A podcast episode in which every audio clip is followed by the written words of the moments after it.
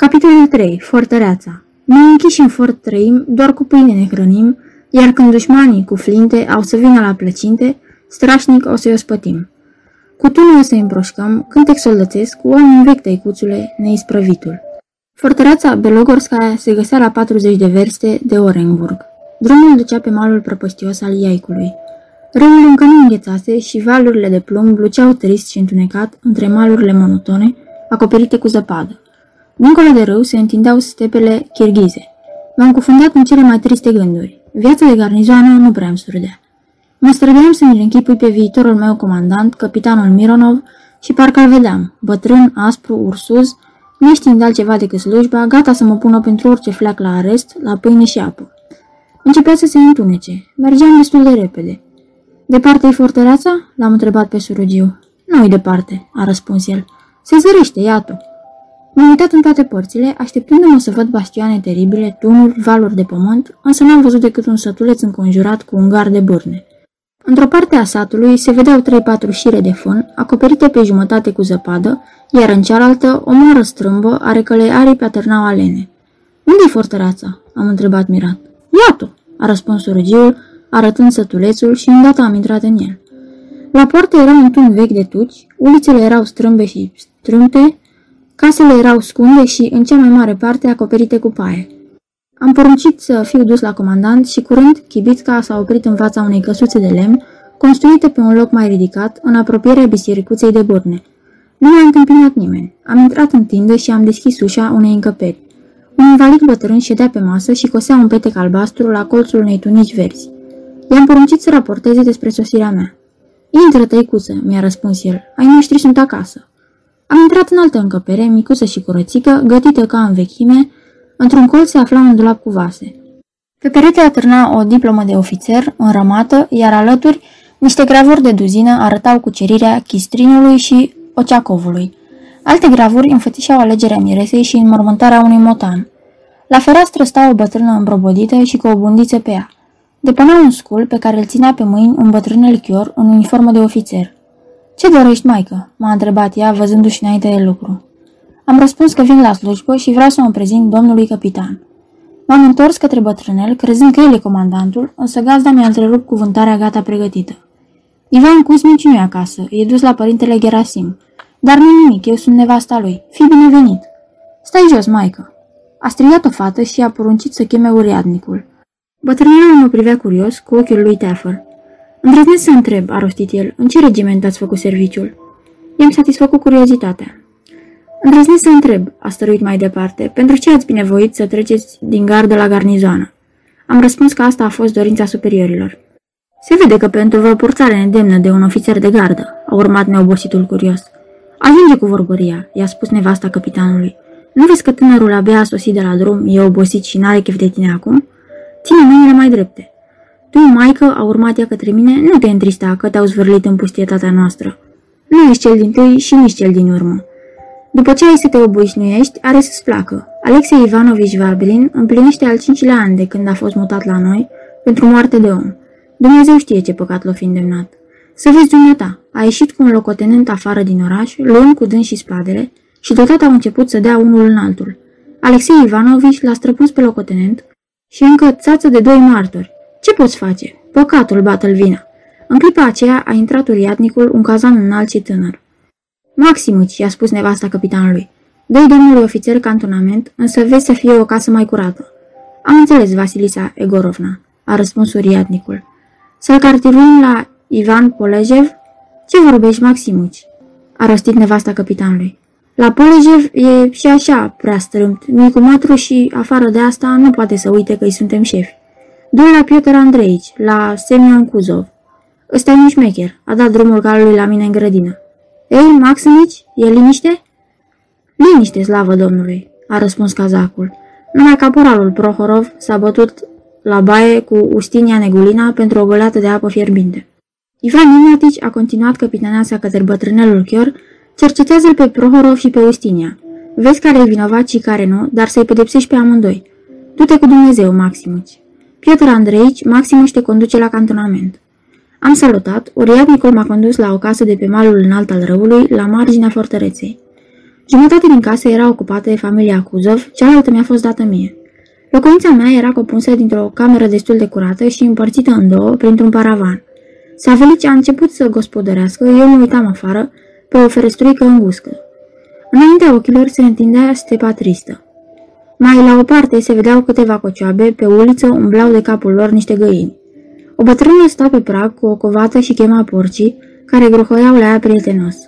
Iată în ce ținut eram osândit să-mi petrec tinerețea. M-a cuprins urâtul, am plecat de lângă ferestruică și m-am dus să mă culc, fără să mănânc, ne luând în seamă rugămințele lui Savelici, care se tot văita. Nu-i mânca nimic! Doamne Dumnezeule, ce va spune cucoana dacă îi se va îmbolnăvi copilul? A doua zi de, zi de dimineață, când abia începusem să mă îmbrac, s-a deschis ușa și a intrat un ofițer tânăr, nu prea înalt, cu fața oacheșă, deloc frumos, însă peste măsură de vioi. Scuzați-mă, a spus el în franțuzește. Scuzați-mă că am venit să facem cunoștință așa, fără nicio ceremonie. Am auzit ieri de sosirea dumneavoastră. Dorința de a vedea în sfârșit o față de om m-a cuprins așa de tare, încât n-am putut rezista. Veți înțelege lucrul acesta după ce veți sta aici câtva timp. Am înțeles că el era ofițerul dat afară din gardă din pricina duelului. Am făcut îndată cunoștință. Shvabrin nu era deloc prost. Vorba era caustică și atrăgătoare. Mi-a descris cu mult haz familia capitanului, societatea lui și ținutul unde mă aruncase soarta. Rodeam în toată inima. Deodată a intrat invalidul care își cârpea uniforma în casa comandantului și numele Vasilise Egorovna m-a poftit la ei la masă. Shvabrin s-a oferit să mă însoțească. În timp ce ne apropiam de casa comandantului, am văzut pe un loc viran vreo douăzeci de invalizi bătrâni cu niște cozi lungi și tricornuri. Erau aliniați în front. În fața lor sta comandantul, bătrân înalt și plin de vioiciune, cu scufie și halat chinezesc. Cum m-a văzut, s-a apropiat de mine și mi-a spus câteva cuvinte amabile. Apoi a început să comande mai departe. Ne-am oprit să privim instrucția. El însă ne-a rugat să mergem la Vasilisa Egorovna, făgăduind că vine îndată după noi. Aici n-aveți ce vedea, a adăugat el. Vasilisa Egorovna ne-a primit simplu, cu voie bună și se purta cu mine de parcă m-ar fi cunoscut de când lume. Invalidul și Palașca puneau masa. Ce s-o fi întâmplat cu Ivan Kuzmich al meu de face azi atâta instrucție? A rostit căpitaneasa. Palașca, du-te și cheamă-l pe boier la masă. Dar mașa unde-i? Atunci a intrat o fată ca de optsprezece ani, cu fața rotundă, rumenă, cu părul bălai, pieptănat lins după urechile roșii ca focul. La prima vedere nu mi-a prea plăcut. O priveam cu gânduri preconcepute. Shvabrin mi-o deschisese ca fiind foarte proastă. Maria Ivanova, fată căpitanului, s-a așezat într-un colț și a început să coasă. Între timp s-a servit ciorba. Vasilisa Egorovna, văzând că nu-i mai vine bărbatul, a trimis-o pe Palașca după dânsul a doua oară.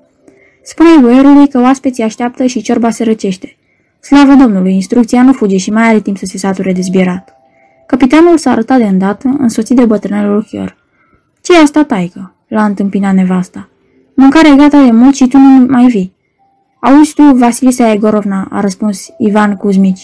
Am fost ocupat cu slujba, am instruit soldații." Ce tot spui?" a rostit căpitaneasa. Nu mai vorbai că instruiești soldații. Nici ei nu se aleg cu nimic și nici tu nu pricepi nimic din slujba ta.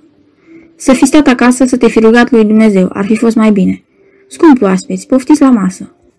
Nu am așezat să mâncăm. Vasilisa Egorovna nu tăcea un minut și mă copleșea cu întrebările. Cine îmi sunt părinții, dacă trăiesc, unde sunt și ce avere au? Auzind că tata are treizeci de țărani, ea a spus, Iată, uite, maică, sunt pe lume oameni bogați, iar noi, maică, n-avem decât un suflet, pe Palașca. Dar, slavă Domnului, trăim și așa de bine de rău. O grijă doar, mașa, fată de măritat. Dar ce zestre are? Un pieptene des, o măturică și trei gologani, Doamne iartă-mă, cât să aibă cu ce merge la baie. Bine ar fi de s-ar găsi un om bun, altfel rămâne fată și mireasă veșnică. M-am uitat la Maria Ivanova. Se înroșise toată și îi picurau lacrimi în farfurie. M-a cuprins mila și m-am grăbit să schimb vorba. Am auzit, am spus eu, fără nicio legătură, că asupra fortăreței dumneavoastră se pregătesc să dea năvală bașchirii. De la cine ai binevoit să auzi asta, taică? A întrebat Ivan Kuzmich. Așa mi s-a spus la Orenburg, am răspuns eu. Fleacuri, a rostit comandantul. La noi de mult nu se mai aude nimic. Bașchirii sunt un popor căruia i-a intrat spaima anoase, iar kirghizii s-au învățat minte.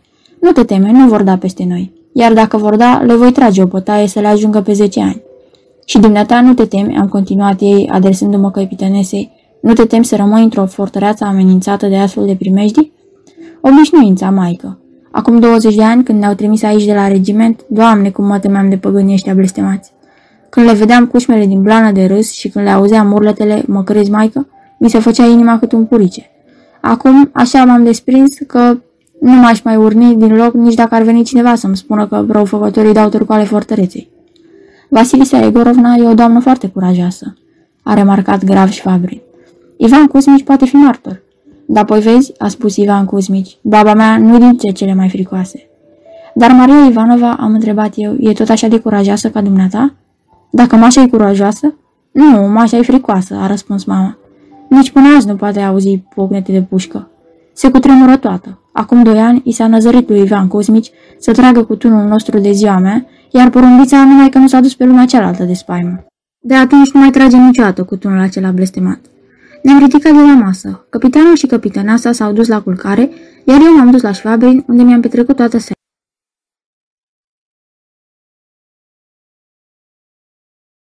Aceasta este o înregistrare Cărțiaudio punct e u. Această înregistrare este citită cu respectarea legislației în vigoare pentru Cărțiaudio punct e u.